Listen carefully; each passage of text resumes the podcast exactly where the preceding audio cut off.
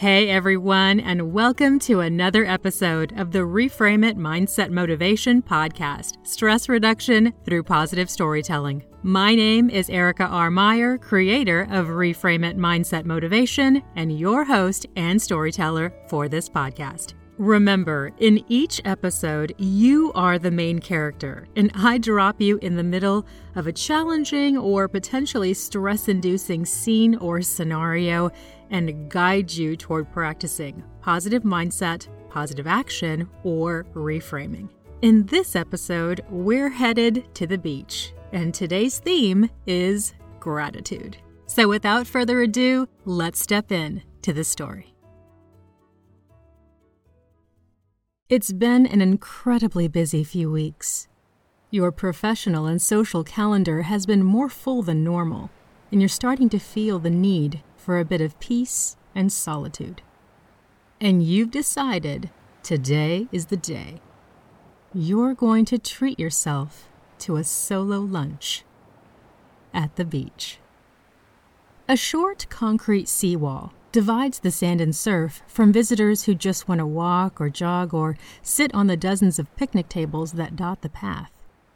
And you've chosen to step out of your everyday routine, grab a meal from a nearby restaurant, sit at one of those tables, enjoy the sunshine, and watch the waves crash. The area is not terribly busy at the noon hour, so you are able to settle in fairly soon after you arrive. The nearest eatery is a seafood stand not far from where you parked, so you make your way over there first. Even though you've never eaten from there before, the long but swiftly paced line tells you it's a popular and likely trustworthy choice. You scan the menu and select a simple sandwich with fries. It's handed to you within minutes in a small to go box, and you make your way to a table. Before you dive in, you close your eyes and just take in the fresh breeze. It feels amazing. Not too hot, not too chilly.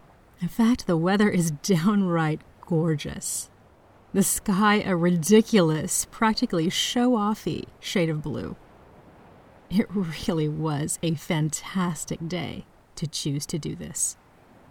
You hear faint laughter coming from afar, and you open your eyes to see people running on the beach and splashing in the ocean. Families, couples, others flying solo. It makes you smile. Happiness is in the air. It feels like stress can't even touch you. In fact, you're thoroughly enjoying your surroundings so much that the time is passing by much quicker than you thought. A glance at your watch, and you realize it's getting just about time to leave, and you still haven't eaten. You remove and open a bottle of water from your bag, set it aside, and then flip the lid of your takeout box. The sandwich is resting on top of the french fries, and they look so good, you decide the sandwich can wait a few extra seconds. You take the sandwich out and set it temporarily on a thick napkin on the table and reach into the box for a few fries. But before anything can reach your mouth, a seagull comes out of nowhere and snatches the sandwich from the table. To add to the mayhem, its wings hit the box, sending it and most of the fries crashing to the ground.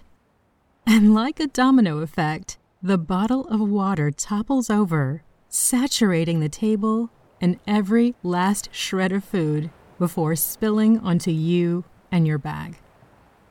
It all happens so fast, it leaves you frozen in shock. You watch, your mouth agape, as the seagull carries your sandwich away. And as if adding insult to injury, you see the bird drop the thing square in the ocean. You don't know whether to scream or laugh or cry. Just then, your stomach growls. And now there is no time left to get something else from the seafood stand. You are forced to wrap up this time of solitude drying off your belongings and yourself before you have to rush back to your car to your next commitment. You start to feel agitated that your peaceful escape had such an abrupt and jarring ending. Why did that darn bird have to ruin everything and hijack my lunch? You think to yourself. You rummage through your bag for anything you can snack on to curb your hunger. Nothing. You'll just have to skip lunch this time around. As you share the story with others over the next couple days, you start to come around and see the humor in it more and more. In fact, it brings laughter to most everyone you tell. But it isn't until you mention it to your neighbor that you acquire an all new appreciation for how things played out. Did you say you got the sandwich from the seafood stand? Your neighbor asks. Yes, the one nearest to the parking lot. Wait, you didn't hear? Hear what? You ask. On the news this morning, they had to shut that place down because tons of people got food poisoning this week. It sounds like that bird saved you from what probably would have been a pretty miserable night. As the information slowly sinks in, you double over in laughter and thank God for sending a bird to not only keep you from getting sick, but for also shifting your perspective of that lunch hour. From aggravating frenzy to complete and total gratitude. And with that, it's time to leave today's story and to step into the next segment. A deeper dive into the message of this episode, where I leave you with a few questions for reflection, an opportunity to consider how you might actively apply the story's message to your day to day life. So, the first question is When was the last time you treated yourself to a solo meal? If it's been a while, I highly encourage you to schedule something this week. Even just 30 minutes of alone time can do wonders to improve your mood. And to give yourself a completely new experience, maybe visit a place you've never tried. Question two can you think of a time when a frustrating or upsetting experience turned out to be a blessing in disguise?